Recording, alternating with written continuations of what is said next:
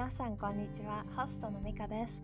このポッドキャストでは私と私のコーホストのサムと一緒に毎月の星の流れやその他私たちが興味のあるトピックなどについてをゆっくり楽しく話していく内容になっています。それでは早速始めていきましょう。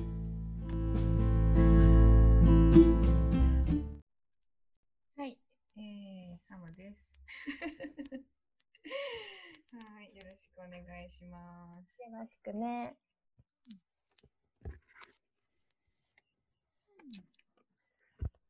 そうそれでなんか思ったんだけどあうん。いつも私たちがねこうこのポッドキャストを始める前にアストロトークとして2人でなんか今月何があったよねみたいに振り返ったりあのこれからの星の流れとかにもちょっと話してたからあじゃあポポッドキャストやろうよっていうのがその流れで今こうやって収録してるんだけどだから、うん。だからもういつも通りに今月どうだったって振り返っていくのはやってみようか。うん、もうあのそのまま、そのままな感じで。ねそうそう。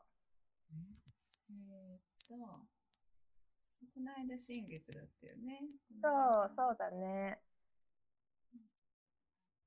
え、どこから振り返ろう？えー、っと、前回話したのは？前回は満月の前に話したよね。あの、水亀座満月より前に話したよね。ああ、そうだね。ちょううど、うん、んうんうんあで、その時あたりに太陽と天王星がスクエアしてたよね。そうそうそうそう、ちょうど満月の1日前だから、えっと、こっちの西海岸時間だと8月の2日で、日本時間だと8月の3日になるのかな？に、獅子座太陽と、あと、おうんお牛座の天王星がスクエアになってて、で、ちょうど次の日に満月を迎えたんだよね。だから結構、ねなんか結構緊張感のある満月だっていうのを覚えてるんだけど。うん。そうだよね。うんそうだなんかそのあたり何かあったっけ？ニュースとか。うーん、覚えてない。そう。なんか、なんか強烈だったというイメージはあるんだけど。あ、えっと、そのあたりって爆発なかったっけ、あの、あの、えっと、レバノンで。レバうん。そうか。ていうかそう、爆発とかなんか火事とかさ、うんすごいいろいろあったでしょ？あった、あった、あった。ところで。だからすごくその火星お羊うん。に入って、なんか目立つなって思ってた。うん。あ、そうだね。だからそのあたりに火星、お羊座火星と、あと木星がスクエア、ヤギ座でね、スクエアを開始して、で、えっと、そうだそう13日とかその辺に、えっと、次は、お羊座火星とヤギ座のそう、冥王星がスクエアになって、で、結構そのあたりからどんどんいろんなことが起きてきて、で、あ、じゃあちょうどその2日後くらいに天王星も、あの、お牛座の10度で逆行を開始したんだよね。だから結構星の動き的には忙しかったと思うんだよね、8月前半って。そうだね、そうだね。うん。今、その火星だけ聞いても、あ、そうか、そんなに忙しかったんだっていう感じ。うん、結構動きがあった気がする。なんかこの今月は、あの、なんだろう。すごくめちゃくちゃ悪いっていう月ではないと思うんだけど、なんかいろんな物事がどんどんどんどん加速してるようなかん、なんかそういう流れだったように思う、今思うと。うんうん、活動級っていう感じだね。うん、そうだね。うんで、先週に、えっと、獅子座新月があったよね。うん。で、うん。それ、その新月も結構すごい火のエレメントが強いというか、その太陽と月がね、その重なる時が新月なんだけど、そこに水星も獅子座でね、その1日前に太陽と重なったから、その新月の日ってまだ1日の後だったから、すごいお互いその月と太陽と水星が近くって、で、そこにうん火星がトラインの関係でお羊座からすごい火のパワーを送ってるみたいな流れがあったから、うん。うんうんうん。そう。なんかうん、暑かったね、なんか。うん暑くて、そうだね。で、土星が150度だったんだよね。そうそうそうそうそうそう。そうまあ、タイトではないにしても、うん。うん。まあ、それはこん、それはね、これからの流れですごい出てくるから、本当になんかその、獅子座新月あたりが、なんか結構、雰囲気がガラッと変わった気がする。その翌日には水星が乙女座に入って、確かに。ねうん、そうそうそそうね、そうね。う。で、今日、今、あの、ポッドキャストを収録してる日が、えっと、西海岸時間の8月22日で、日本時間の8月23日なんだけど、今日ちょうどね、太陽も乙女座に移動して、だからなんかやっぱりちょっとその火の強すぎた力が落ち着いた感じはあるよね。そうだね、なんかちょっとクうんールダウンというか、現実。そうそう、クールダウンしたね。なんか実際に天気も変わってきた気がする、こっちでは。なんかあの、あすごいあ空気が、空気感がね、なんかパリッとうん、ちょっと爽快な感じになってきた。すごい暑かったんだけど、その前までは。うんうんうん。うんこっちも本当に暑かった。本当に暑かった。あ、そうだよね。日本はね、うん特にうんうん40度とかすごい言ってたよね、いろんな場所で。で、そうだね。あの、うんすごく暑くてだったんだけど、さっきというか今朝、あの、窓を開けたときに、うん。ちょっと、ちょっとひんやりしたね。あ、そうなんだ。うんだから、なんだろう、昔はさ、多分お盆を過ぎたら、あのー涼しくなるみたいな感じだったのが、うん今年はアプライしないだろうなと思ってたんだけど、うんでもやっぱり、まあ、少しずつ、まあそうね、涼しくはなるのかなって希望を感じた。でも多分まだ暑いんだうよね。ん、そうだね。うん。うん。そしてね、あの、これからの星の流れとか見ると、なんか火星もどんどんどんどん熱くなっていくからね、逆行して。ああ、そうだね。そううんか。、もう今すごいスピードが落ちてるんだよね、その逆行前の現象で。だからすごい3倍以上遅いから、普段より。すごいもう物事がこう、ズルズルしてる感じがするかもしれない。うんそういうなんか感じる？なんか。うん、進私は、あのね、うん私今すごい、あの、引っ越しの真っ只中で、っていうのも、え、もうすごい大変だよ。家の中がすごい散らかってて、あの、私ほら乙女座アセンダントでしょ。部屋が散らかると本当に精神が、なんかなんだ、乱れちゃうんだよね。すごい影響されやすくって、場所に。だから、すごい精神的にうーってなってて、すごいストレス感じてる。で、今、そのね、火星の、あの、あの、来週かな ?20、こっちの時間では24日なんだけど、火星と土星がスクエアでしょ。それが本当に、もう9月、そ、そこから、てかもうすでにもうビルディングアップしてる状態なんだけど、そうそこからその火星がまた9月9日に逆行を開始するから、9月全体でしょ、それが。ずーっとそんな状態なんだなって思うと、あーなんか確かに引っ越しもそうだし、私パートナーが、あの、仕事、今ね、ハリキューの仕事してるんだけど、あクリニック以外にも、なんか週一で学校で教えることになったり、なんかちょっといろんなことが、スケジュールがどんどんどんどん変わってって、あの、プライベートの面では。だから、さうん。なんか9月の流れ見ると、ああ、なんかそんな感じ現れてるなって、もうすでに。へ忙しくなるんだなっていうのは、なんか思うのかな。そっか、そっか。火星がその逆行をする、火星がそのゆっくり、動きがゆっくりになって逆行になるんだけど、そのなんか滞っているっていうよりは、なんかいろいろなものがなんか 列をなしてるみたいな感じなんていうの、その。うん。いろいろ、逆にその物事が、おこなんかいろいろ起こってるんだね。うん。変化があるね。そうだね。まあでも、あの、その火星と土星、そのお羊座火星ってやっぱりすっごい暑いでしょ？でも土星って今ヤギ座にいて、お互いすごいホームサインで戦ってるような状態なんだけど、そのヤギ座の土星の性質っていうのがとても冷たくて、あのうん。ドライな性質なので、で火星はとても暑くてドライ。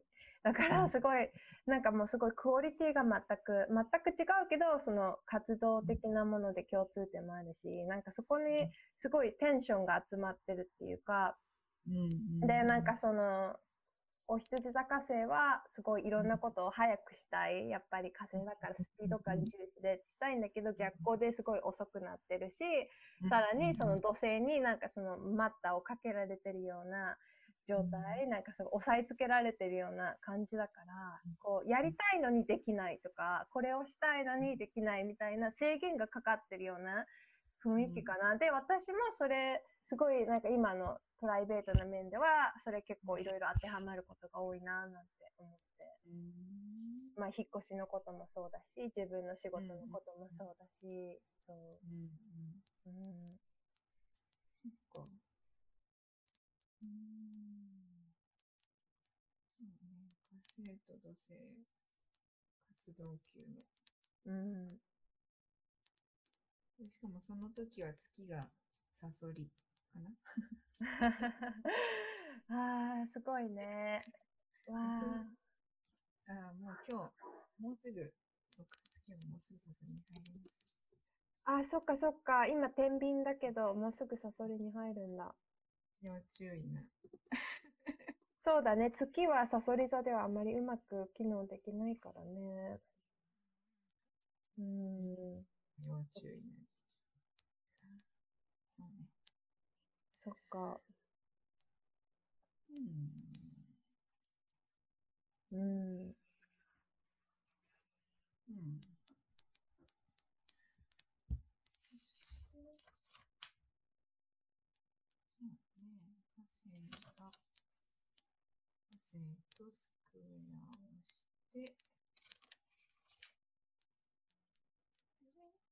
うん火星が土星とスクエアをして、えー、っと、あ、水星と海洋星のポジションとかがあるのね。あ、そうそうそうそうそうそう。なんか、それもまたちょっとなんだろう。まあ、水星がすごい今いいポジション乙女座にいるんだけど、でも、魚座の海洋性と、その魚座って、すごい、魚座しかも海洋性が魚座って、すごいもやもやした霧で、なんかあんまり見えない状態でしょ？で、乙女座の彗星はもうはっきりさせたいっていうか、そのちゃんと分析したいっていうのがあるんだけど、それが結構もやもやになって、なんかその、なんだろう、その辺でやっぱバランスを求められるような流れではあるよね。なんかその、まあ、お、魚座、それはまあちょっとネガティブな面だけど、ポジティブで言うと、なんかインスピレーションとか、なんかそう、なんかパッとひらめいたりとかするのも結構魚座、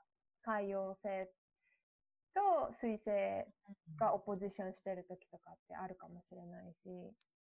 そうだよね。なんかやっぱ芸術的な、なんか、あの、クリエイティブな方で使えたらいいね。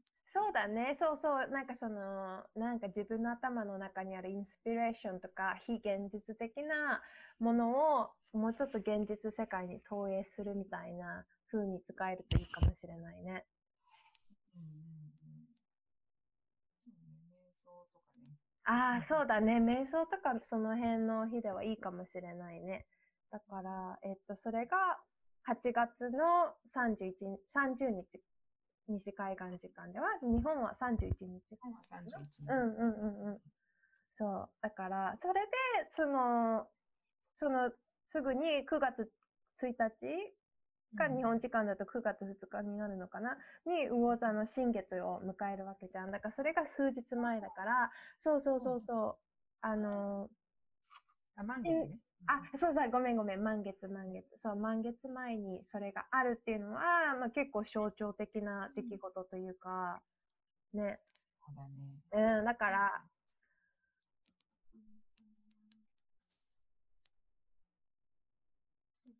なんか準備したい感じだね、その魚座の満月はね。うん、そうだね。でもそのあたりでちょうど金星、あの、蟹座の金星とヤギ座土星がオポジションになるんだよね。そうね、金星冥王星もそうだよのポジションにそうそうなってからだね。そうそうそうそう。で、だからそれが満月あたりで絡んでくるから、またなんかいろんなレイヤーがあるよね。なんかいろんな、なんかその満月。ちょっと複雑かもしれない。なんかいいとか悪いとかじゃなくて、なんかもうちょっと複雑な雰囲気がする。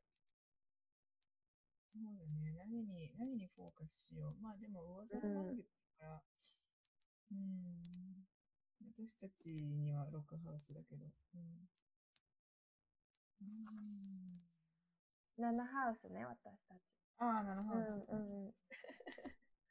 そう、まあでもまあ、魚座満月の時、大体、その、なんだろう。魚座新月あたりだから、その、うん、その、なんか半年前あたりで、なんか起きたことを収穫するというか、満月だから。うん、だから、その、春が始まる前に思ってた2020年の、こうしたいな、みたいなようなものを、まあ、つかめたものもあったかもしれないし、ふわっとしすぎてつかめなかったこともあるかもしれないけど、まあ、そういうのをなんか、うん、なんか意識するときにしてもいいかもしれないね。まあ、魚座ってほら、魚座の月って終わりでしょ？終わりっていうか、その、一周ちょうどした最後の地点だから、その満月もなんか何かが成熟してあるものに気づいて感謝をしたりとか、まあ、その成熟しなかった、なんか諦めなくちゃいけなかった夢とかも、まあ、なんかちょっと浄化してあげるみたいな感じがいいと思う。やっぱりその私思うんだけど、魚座と乙女座間ってすごい浄化っていうのがキーワードにあるお互い。わかる？ねうんうん。うん。なんかその、やっぱり魚座っていうのがカオスで、そのすごいスピリチュアルなもの、なんか集合体みたいな、なんか oneness とか unity とか、そういうのイメージがあるんだけど、宇宙みたいな、つな全部つながってる宇宙みたいな。で、あの、乙女座っていうのが反対の星座だから、その、そんなも、うんそういう神的なもの、スピリチュアルなものをなんか受け止める、こういう、うなんかその、器みたいな、うん、なんかそういうのを、なんかその、やっぱりその魚座満月のあたりは、そういうのを、その、意識して、なんかその、なんかそういうインスピレーションがあったら受け止めてあげるとか、その、それかまあ、達成しなかった終わりのこととかを浄化するとか、なんかそういう風にするがいいと思う。ああ、そうね、そうね。なんか、そうだね。あのー私たちがさ、そのアセンが乙女座で、あのーまあ、なんていうの、まあ、スピリチュアルなこととか、まあ、先生術もそうだけど、あの勉強しているけど、で私がさ、その、スピリチュアルをこう日常に使うみたいなことをすごく大事にしているって言ったら、ミカちゃんも、あの、なんか、うん、わかるみたいな、なんかそう言ってたと思うんだけど、それってそうだね、なんか乙女な感じだったんだね。なんか神聖なものっていう、うん、乙女。そうだね、やっぱ土だから、うん、うん。反対側は魚で、そうね、今なんか納得した。うん、よかった。そう。だからやっぱりその乙女座っていうのは地のエレメントだから、いかに実用、そういうのを実用できるかとか、いかに自分が体現できるか、その、例えばスピリチュアルっていう、そういう思想があるとして、それを自分の生活の中に取り入れないと、それを思ってるだけじゃ、その体現できないでしょ。だから、そそれってすごい乙女座らしいことっていうのを思う。なんかそれをいかに実用できるか。そうだね。うん。それをインスピレーションだけじゃ終わらせずに、いかに仕事にして世に貢献できるかとか、そういうのもすごい乙女座的なことだと思うんだけど。そうだね。うん。もう乙女座っていうのはやっぱりなんかサービスとか、ね、貢献するみたいなのもやっぱり含まれてるような気がして、なんかその、そもそも、うん、乙女座のあの由来が、なんか、あの、バージン。で、まあその古代の意味では、それはその少女とか、そういう、なん。か、若い女性っていうよりかは、その、バージンっていうのは、あの、まあ、家とか、その、婚姻関係に縛られず、あの、インディペンデントした女性、うんそういう女性が神殿とかで神様のために仕えてた人たち。なんかそれを、が由来だから、乙女座っていうのは。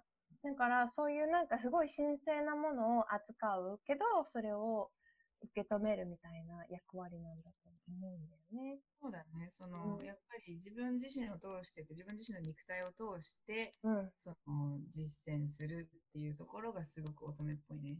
うん、そうだね。そうそう。だから、サムちゃんがスピリチュアルを実践するって言ったら、うん私もまさにそう。なんかそのニューエイジとか、その、そういうのはちょっとなんか、まあ私こっちに住んでると、あの、やっぱ西海岸だから、カナダでも。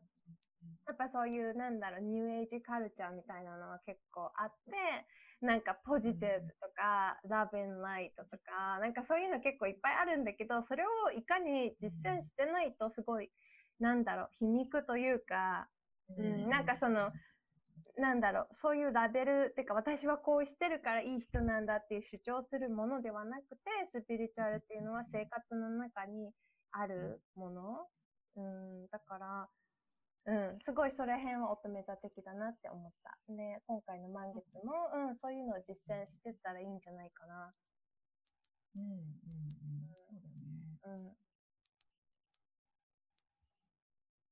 そっか。そう、だからボディーワーカーとか、あの、すごく知り合いで多いもんね、乙女座の。うん、あの、セラピスト。そうだね、セラピストもそうだし、うん。その、神聖な、うんうんうん、スピリチュアルなことを自分自身を通して、うん、奉仕するっていう、うん奉仕、貢献、違う、献身みたいなね、うん。デボーションみたいな。うんそうだね。あの、ヒーリング関係とか、そのやっぱりボディーワーカーとか、そういうのは本当に乙女座的な要素が多い人が、多い人が多い気がする。うんうんうんうんうん。そうそうだね。で、やっぱりさ、そうそうだ。そうだそうだ。あのー、そう、それで、あの、乙女座の、あの、セクシャリティっていうとさ、なんかすごいこう、あのー、なんだろうな。すごい潔癖とかさ、うん。すごい変態みたいなさ、そう、そんなのあるの？知らなかった、私、それは。そういうイメージが多分あると思うんだけど、なんかある、うんうんなんかそう思われてると思うんだけど、で、私はそうそうそう、あのー考えしたっていうか言いたかったのは、うん。やっぱり、えーとそのマッサージのそのセラピストとかで求めたの人多いのは、なんていうのかな。やっぱり、あ、まあ、タントラでもね、うん。えっ、と、タントラ何かっていうと、その、えーとね、どっ から話そうなんかいかにその繊細なエネルギーを感じるか、みたいな。うん。エネルギーを扱うことができるか、みたいな。やっぱセクシャリティっていうと、その性のエネルギーがこう、パワフルすぎて、インテンスすぎて、うん。そこであのすごくこう見えなくされてるものがたくさんあるんだけどもでも乙女の人たちのその繊細さとかそのなんて言うんだろうね、うん、やっぱ繊細さだよねでその体を使って手を使ってとか感じる繊細さエネのエネルギーを感じることができる能力っていうのがやっぱりすごく向いていて、うん。なんか分かんなくなってきたけど。うん、だから、そうだよね、その神聖な性っていう意味でも、本当にその乙女、バーゴの、そうね、自分自身を通して実践する性みたいな、うん。ね。そうだね。やっぱり私は、うん、それすごい、あのね、共感する、その、神聖な性っていうか、それすごい誤解されてきた歴史もあると思うんだけど、そう、なんかその、あの、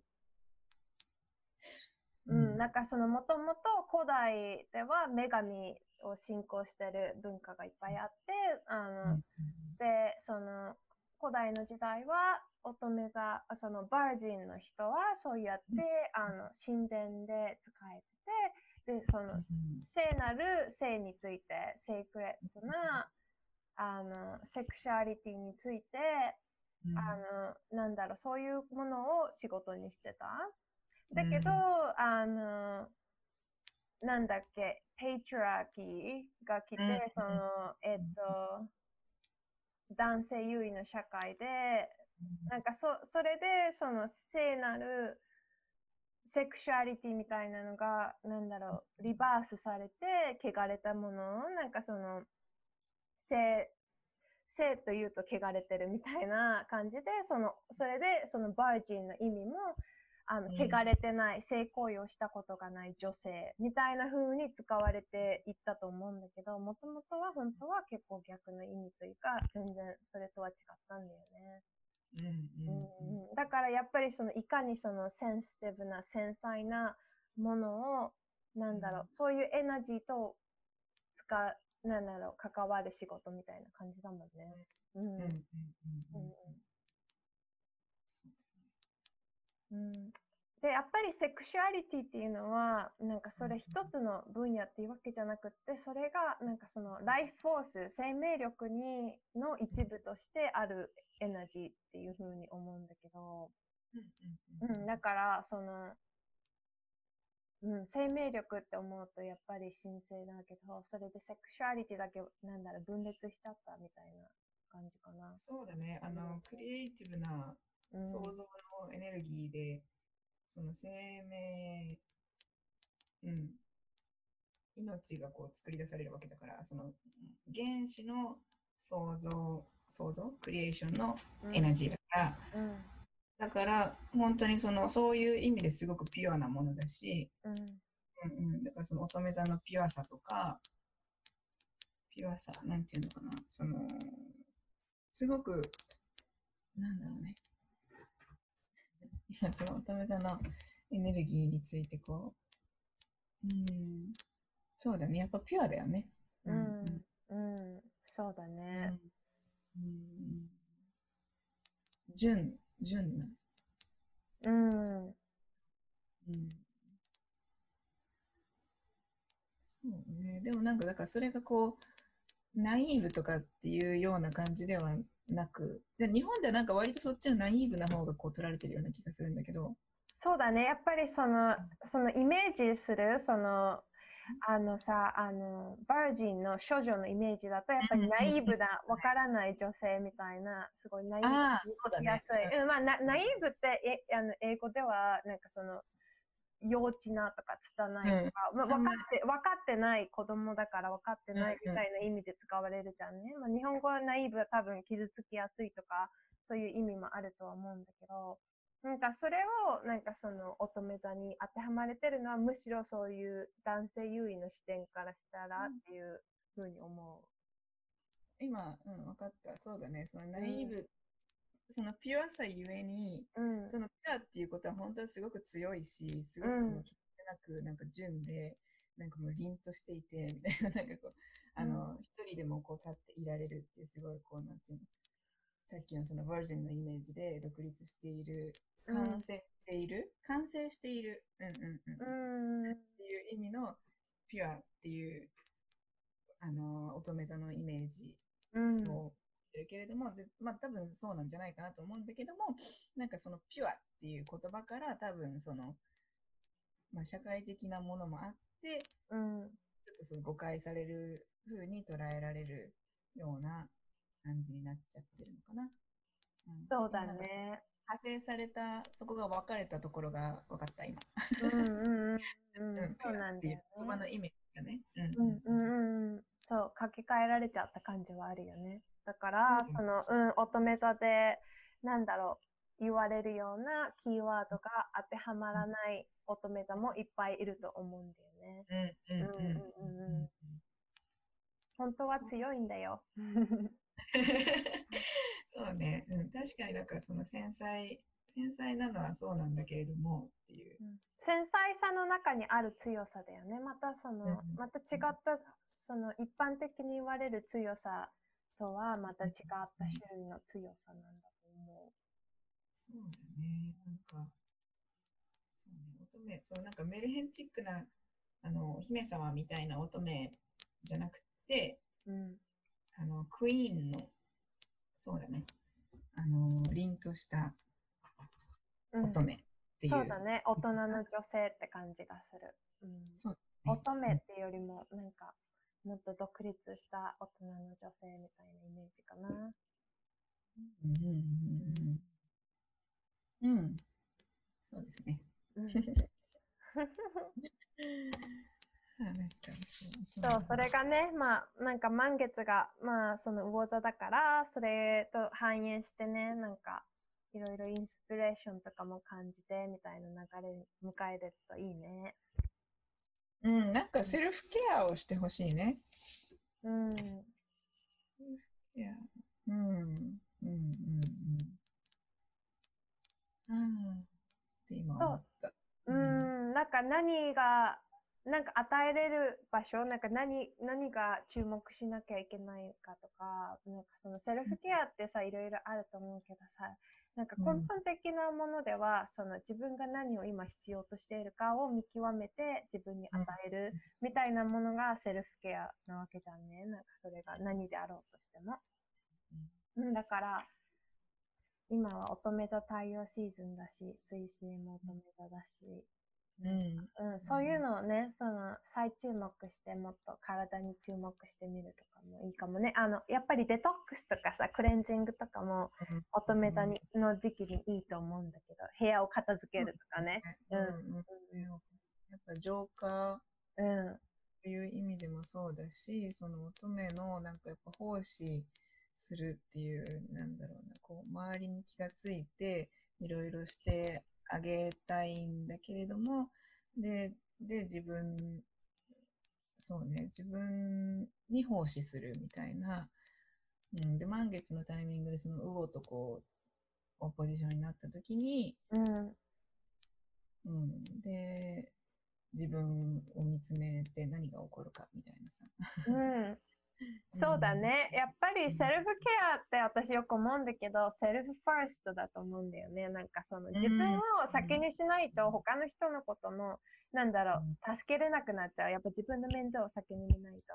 ほら、うん飛行機とか乗っててもさ、その酸素ボンベはまず自分からつけてくださいとか言われるよね。子供がいたとしても。まず自分がつけないと人も助けれないから、なんかそれはすごい、うん、思う。なんかやっぱり乙女座で、やっぱりそういうのをちゃんと見極めないといけないみたいなのはあると思うな。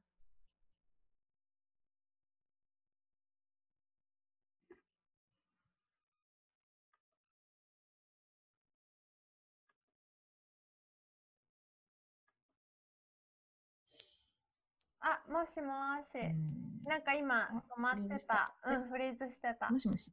うん、聞こえるよ。うん、止まってた。うん。うん。うん、ちょっと止まってた。うん。あとなんだっけ？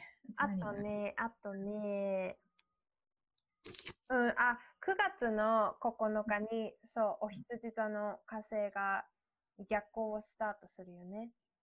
20 28度で、だから最後の方の度数であ逆行を始めるから、そのあたりもまたね、なんか、うん、そのあたり結構、混乱すはるはうん、激しくなると思う。そのやっぱり惑星が逆行をする。うんする前ってステーションって言って、あの、うんとどまってる状態だよね。でそこからまた後ろに後戻りしていくから、そのあたりで、その、エネルギー、その火星、牡羊座が示すようなものが結構象徴的により出てくるような流れになると思うんだよね。だから、うん、そうそうそう。やっぱりその、方向を変えるときって、そのうん惑星自体の持ってるそう象徴するものみたいなのが結構 intensify されるから、なんか前に出てくる感じ。うんうんうん。うん。あの、火星の逆光のシャドウはあるの？シャドウうん、はどう？なのあるある。もうシャドウすでに入ってるよ、今月ずっと。あ、そうなの？うん、入ってる入ってる。なに長いのか。8月、えー、あのね、惑星によってもシャドウの期間とかも違うんだけど、うん。あの、水星、早い、動きが一番早い、あの、水星ですら、シャドウの期間っていうのは、やっぱり1、2週間くらいはあるから、うん。うん。あの、火星の場合はもうちょっとシャドウだと思う。うん、うん、結構ね、今ね、すごいスピード落ちてて、あのね、今26度、あ25度あたりなんだけど、うん。なんか1日、え、4日で1度動くくらい結構遅いから今。うん。うん。普段はどれくらい？普段は、普段はね、ちょっと待ってね、見てみる。うん。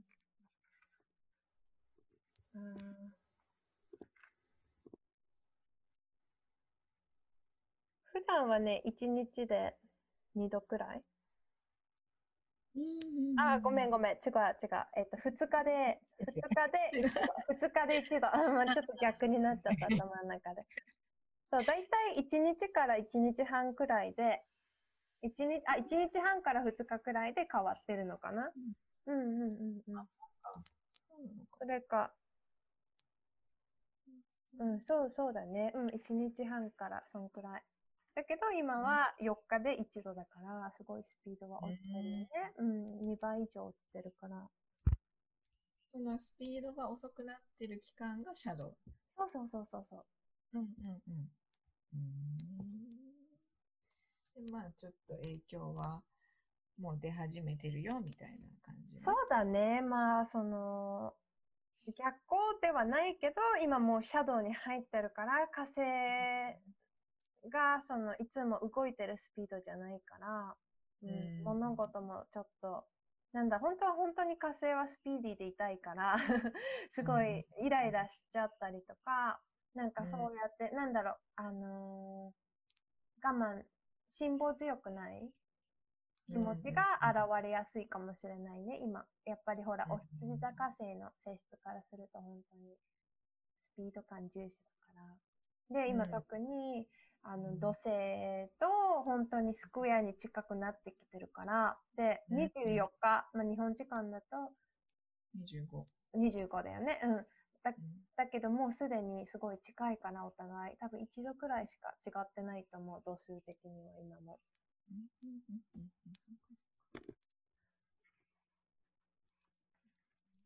そうだね。もう、もうすでにスクエアしてると言っても。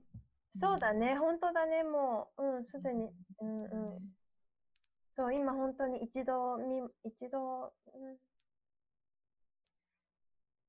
うん、一度。一度未満だね。うん、一応一度未満だから、うん、すごい近い。スクエア今ちょうど天秤座の月が T スクエアにそうそうそう、思った、今日ね。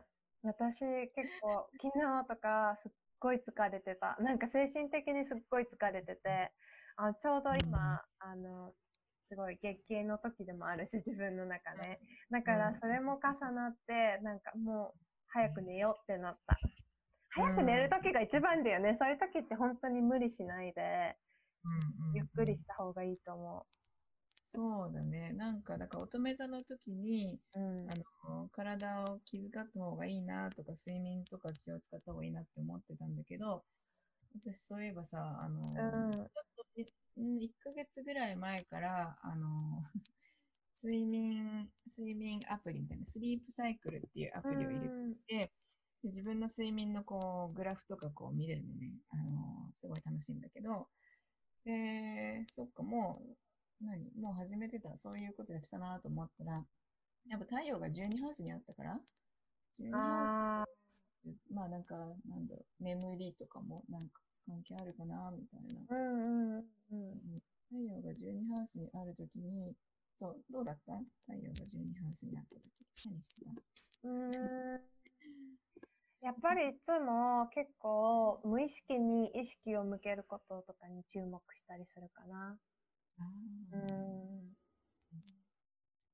あと過去のトラウマとか、その自分がトリガーになってる部分とかさ、あるじゃん。そういうのをちょっとよく観察してみたりとか。その、普段見えてないところに目を向けるみたいな感じ？そうそうそう、12ハウスってそういう象徴だから、うん、そうだね。太陽が来ると、結構そこが照らし出されるわけじゃん。だから自分でもちょっと見やすいっていうか、あ、自分こういうところあるなとか、ちょっと見やすいように思うな、私は。うん。あで、ついさっき思ってたんだけど、まあ夢をできれば書こうとしてるんだけどね。あのあ、いいね、ドリームジャーナルね。うんうん。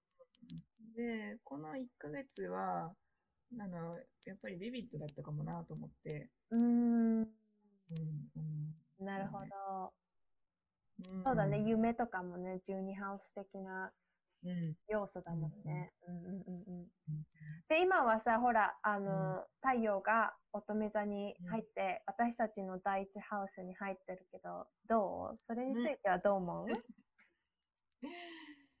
そう、なんか、あの、今、まあ本当に多分入ってすぐだから、まだあんまりわからないけど、でもなんかもうすでにちょっとすっきりしたような感じはあって、うんうんうんうん。うんうん。そうだね。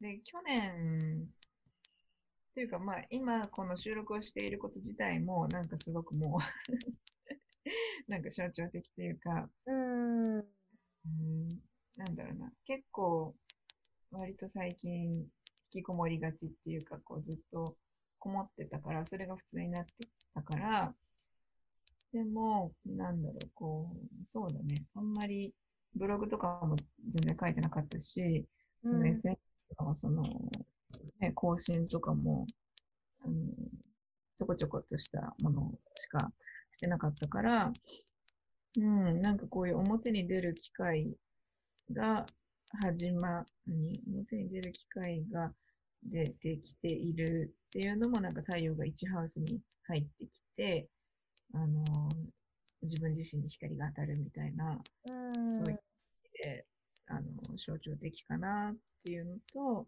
うん。そうだよ。なんかやっぱ去年も、まあ私はその、なんだろうな、実際にその自分のハウスに太陽が入ってくるときに何が起こるかなみたいな意識し始めたのは本当ここ1、2年だから、うん。うん、去年の今頃になんかすごく、あの、やっぱりなんかこう注目を浴びるみたいな、うん。うん太陽が乙女座に入ってきた瞬間になんかすごい見られるみたいな そういう感覚はあったよね。うん。目立つ感じがあった。なんか。なるほどね。そうだね。スポットライトが当たるみたいな感じだもんね、太陽が。あるとうんあと思うんだけど、なんか自分ってなんだろう、自分って誰だろう？みたいな、なんかそのやっぱり自分っていう要素も常に変わってるわけじゃん。だからその1年間隔で去年のちとは違う自分みたいなのをアップデートしていくような時期でもあると思うんだけど、なるほどね。あうんあ、そっかそっか、そうだよね。やっぱりサイクルを繰り返す意味ってそれだよね。うん、同じことを繰り返してるわけじゃないからさ、うん。それが先生術だよねって思う。そうそうそう、本当にそうで、そうそう、時間って直線じゃなくって、本当に、うん。なんだろう、回り回っていくような、その、本当サイクルを繰り返していくんだけど、常に違うサイクルだったりして、なんかそういうスパイラル、無限スパイラルみたいなのが先生術だなってうん。私はよく思う。うん。だよね。ね。うん。私も思う。うん。そうそうそそうそう、やっぱり、で、なんかね、あの、2020年に入って、私はなんかあんまりほとんど活動をしてなくって、なんかこう、セラピストとしても、うーん、なんていうのかな。そう、あんまりその、ほとんど表に出ていなくって、で、やっぱり、ヤギ座木星とかなんかいろいろ思ってたんだけど、なんかすごく、さ最近になって、なんとなく感じてるのが、なんていうのかな、やっぱ時間をかけることの意味みたいな、うん。うんやっぱまあ、ヤギ座だし、なんかね、こう時間、その焦ってもしょうがないな、みたいな、なんか、すごく思ってて、うん。うんうん、だから時間、サイクルを終わる、終わるサイクルをちゃんと通ることの意味というか、うんうんうん。うん、そのサタンリターンもそうだしさ、なんかそうだね。うん。うん、サイクルをきちんと終えること。で、時間、それには絶対に時間が必要だから、うんうんうん。何のサイクルにしてもね。っていうのをすごく感じてる、今。そうだね。でもさ、サムちゃんの場合はうん特に今、土星がヤギ座にまた戻ってきて、太陽とうん使い分けたね。だから、それもそう、うん、なんかその土星の重力みたいなのも感じてるじゃないね。うんうん。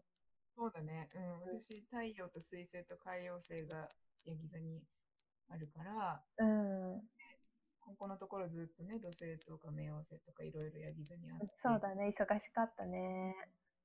うんうんうん。で、また忙しくなるね、お羊座とも。そうだね。私もほら、土星、今、あの、私は、ネイタルでヤギ座土星だから、今、ヤギ座のサタンリターンを真っ只中で、そう、また戻ってきた、みたいな。まあでもこれは最後だからね、逆光ってなんか本当はちょっとやりの、ループだから逆光ってよくその動きを見ておさらいみたいなね、その、うん、そうそう、また戻って忘れたものを取ってまた行くみたいな感じだから、うん、なんか別に今新しいプロジェクトっていうよりも、あの過去2年半であったテーマみたいなのを、うん、そうそうそうそう、なんか、うんなんか最後にまとめてるような感じだよね。うんうんううん。ん。そうだよね。なんか、そうそうそう。土星、うん、なんかすごい感じてるかな、土星。うん。うん重みを。うん。うん、あとやっぱりほら、あの、ほら、えっと、地のエレメントがね、過去200年続いてて、そのグレートコンジャンクションね。で、今年の12月の21日、もしくは22日から、そうんの風のエレメントでこれから約200年先までずっと風のエレメントでこの木星と土星が重なるグレートコンジャンクションが起きるわけじゃん。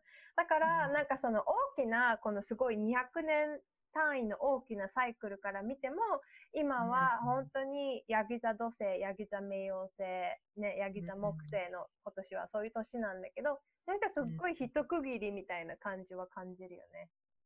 そうだね。すごく表現されてるんだろうね、きっとね。ううん、うん、すごい強調されてるね、だから。うんうん。うん、そうね、最後だしね、なんか私たちはさ、本当なんかさ、そこを30年ぐらいのしか生きてないから、わかんないけどさ、過去200年のこと。でも、その過去の200年の歴史から言っても、きっと本当に今、なんだろう、凝縮されて、強調されてるんだろうね。うん、なんかそうそうそう、もうテーマとしてもやっぱりさ、あの、ククライメイトクライシスとか言うじゃんね。そのその今までのその200年そこらでね、あの、なんだっけ、近代文明っていうか、そのインダストリアルレボリューションが起きて、なんかその地球との関わり方みたいなのもすごい、ここ最近ですごい変わって、どんどんね、なんかあ環境が悪化してるわけじゃんね。だからうん、なんかやっぱ風の時代に入るにあたって、じゃあこれからはどういう関わりをしていかなきゃいけないんだろうとか、そういうのもすごい、なんかその今土星がヤギ座にいて、今年のほら初めに土星と冥王星が重なったじゃんね。それもなんか、そのすっごいトランスフォーメーションっていうか変革のなんか予感がして、うんなんか今大きな年だよね。だからそうやって見てみると、うん。なんかもうすぐ9月だけどさ、なんかここまで来てさ、もうあと3ヶ月くらいじゃんね、9月になったら残すところ、あと数ヶ月なんだけど、やっぱそうやって振り返ってみると、やっぱり今年ってすっごい重大な年なんだなっていうのは思うね。うん。うん。うんほら、ちょうどさ、あの、日食月食も、蟹座、ヤギ座間で過去1年半起きてたでしょ？で、そのサウスノードがヤギ座にいて、そのサウスノードっていうのがすっごい、なんだろう。あのね、私が好きな先生は、あの、サウスノードは、あの、宇宙のトイレットっていうの。トイレ。なんか流して、流れてくから、その、すっごいそれを手放していくとか、流していく、嫌なものを流していくみたいなのもあるから、すごい、その地の時代を象徴するものがどんどん今は崩れてきてて、それが流れてってるような感じもするよね。だから、なんか、ある意味、ちょっと怖いかもしれない、それを、あの、すっごいうん時間に影響を受けてると、なんかその地面が崩れてるような感覚じゃんね。だけどまあそう。そうそうそう土のね、特に、特に土とか、ヤギ座とか、あと活動具だから、ヤギ座と、お羊座と、天秤座うん。とか、あとカニ座もだよね。そう、それのあたりにすごい主要な惑星があったりする人は、特にそれがもろに影響に来てるんだけど、まあでもうん大きな目で見ると、今崩れてるこの地面っていうのは、これから新しく作り変えていくから、いわゆればうんなんかいろんなチャンスとかもそこに新しい方向性とか見つけられたりするような流れでもあるんだよね。同じに。と同時に。うん。そうね。うん。うん。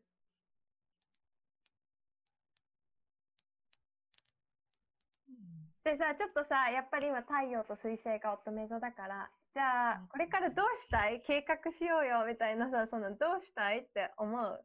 なんか、その、サムちゃんはあと残り3ヶ月あるじゃん。今年、2020年。それ、うんどう、どう過ごしたい？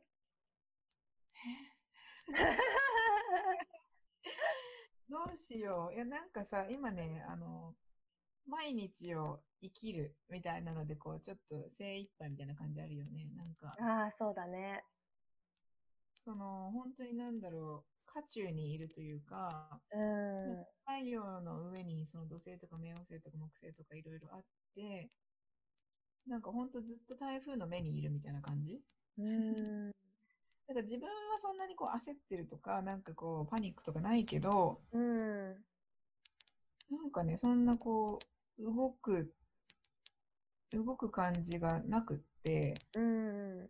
自分からこう、まあ去年とか一昨年とかなんかすごくアクティブだったんだけど、いろいろアイディアが湧いて。でもなんか今年は、うん、なんか、なんだろう、なぎみたいな感じかな。ああ、そっかそっか。うん。うんうんうんうん。えー、だからこう、あと3ヶ月、どうしよう。ん、じゃあ、どう生きたい？なんか、例えばさ、その、今起きてる環境とかは、その、コントロールできないけど、それをどうやって捉えるか、自分の中でどうやって内面化していくかっていうのは、自分の選択じゃんね。それは。どう思う？どうやって生きたい？この、どんな状況があっても。うん、それはなんかもう、なんかずっと決まってて、うん、なんだろう。うん、あのー なんだ、流されないものがあるんだけど、うん、それを言葉で言うとなん、どうなるんだろう。なんか、え？言葉にできない。なんか自分、自分のやることをやるみたいなさ、なんか毎日をきちんと生きるみたいなさ、うんうんうんうんうん。感じなんだけど、あ、でもできてる。うん。自分、自分でいる。毎日のことをきちんとやるうん。ね。なんか、本当になんか、あ、でも本当に基本な感じだよね。基本をやるっていう感じ。うーん。あ、でもそれすごいいいと思う。なんかすごい、今響いた。本当？うん。なんか私にとってはもうすごく当たり前なことになってるんだけど、うん、うん、うん。うん、本当に、あ、でもそうだね。自分を見つめるっていう、もうひたすら自分を見つめるっていうことなのかな。なんか、うん。うん、毎日の生活をちゃんとする。なんか、ちゃんとご飯を食べるとか、うん。あの、あ、だからそうだね。睡眠とかも最近ちょっと見直してるんだけど、なんか、健康のことに気を使う。まあ、ずっとやってるけど、なんか本当に、うん、本当の意味でみたいな感じでうん。あ、でもすごいわかるよ。なんか自分のリズムを持つとか、自分のリズムを知って整えるみたいなことだよね。うん、うん整えるっていううんうん、でももすごい基本だから、だからだけどうんうん。すごい大事だよね。そういうことって結構シンプルなことほど、なんかあんまりみんな重要視しないというか、自分の中でもそういうのそうだね。あるんだけど、確かにそれを基本をしっかりやるっていうのは、とっても今、今すごいいいメッセージだと思うよ。なんかすごい今カオスじゃんね。いろんなことが変わってきてて、ちょっとリズムとかもやっぱ乱されがちだけど、自分のリズムをちゃんと知って、自分のリズムを整えるってやってると、多分どんなことがあっても、ちゃんと乱されずにいけると思うんうん、そうだね。自分自身とのその関係う。性を築くみたいな感じかな。うん。うん。関係性をちゃんと見つめて、うんうん。だから自分のことをまず知らない人も多分すごく多いし、そうだねま。あみんな多分そうだし、だからそれを知る努力だとか、うん。でそういうのって本当にこう小さなことに、日常の小さなことに現れるわけで、なんか人と話してる時になんかちょっとイラッとしたとかさ、なんかそういうトリガーされるとかさ、うん。そういうのを本当にこう、まあ、細かい地味な作業なんだけど、うん。そういうのをずっとやってるかな。なるほど。うんいや、でも大事だね。うん。うんうん。よかった。なんだろう、うん。それが今普通になってるから、こう、え、そんなこと今更な感じなんだけど、私 としてはね。でも、確かにそうだね。うん、流されないために。うんうんうん。そうね。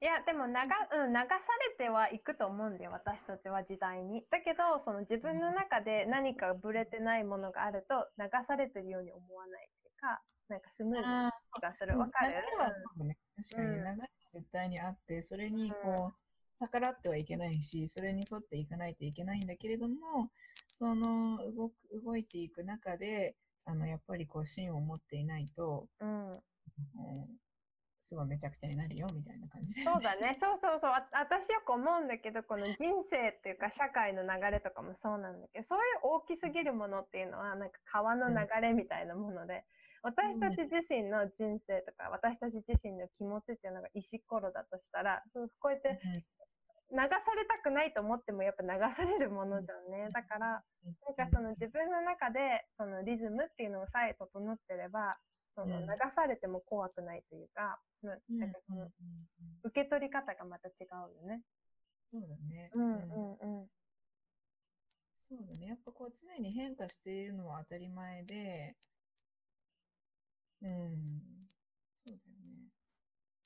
やっぱりそれ、認めたくないっていうか変化が怖い人も多いし、なんか変化してるっていうことをし分かってないっていうか、絶対変化してるんだけど、認める認めないの問題じゃないもんね、変化ってうん。ね。そうだね。うん。うんうんうん。確かに。うん。まあそう、だからすごい今、あの、聞いた質問で返ってきた答えっていうのがすごい、あなんかこれ、これから、あの、まあ、この土星と火星がスクエアにするちょうどその日っていうのが、えっと、8月の24日、西海岸時間で、日本時間が8月の25なんだけど、うんまあ9月全体そんな感じだし、9月30日にまた同じ度数で、あの、スクエアがあるんだよね。この火星と土星の。うん、だから、その、で、また1月あたりにまたもう1回。だから3回はあるんだけど、これはシークエンスとして起きて、今回の初めっていうのが、そのトーンを、なんだろう、設定するみたいな、これからどういうテーマになるかっていうのを自分にとって、それが現れてくるような、初めだから、そう、紹介されるみたいな流れだと思うんだけど、それがあと2回繰り返されるわけじゃん、これから先。だから、今、今やっぱリズム整えるっていうのはすごい、うん、重要なことだなってすごい今しっくりきた、サムちゃんが言ってくれて、それを。本当だね。うん、うん、うんすごい今ありがたかった。うん、だからありがとう。うん。そっか、うん、よかった。うん8月25にあって、9月30日にあって、、で、1月にもう一回来るわけね。そうそうそうそうそう。ね、確かそうだったと思うんだけど、うん。うん、うん、そうそうなんですよ。まあ、ということで、ね、今回はこの辺でいいかな。こんな感じ。うん、そうだね。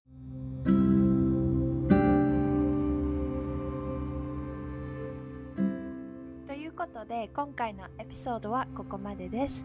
もしリスナーの皆さんでご感想、質問、リクエストなどがありましたら、私かもしくはコーホストのサムの Twitter、Instagram、それか E メールアドレス、そこあのこのエピソードの下に記載されているので、そちらまでぜひぜひ送ってください。それではまた次回。See you next time. Bye.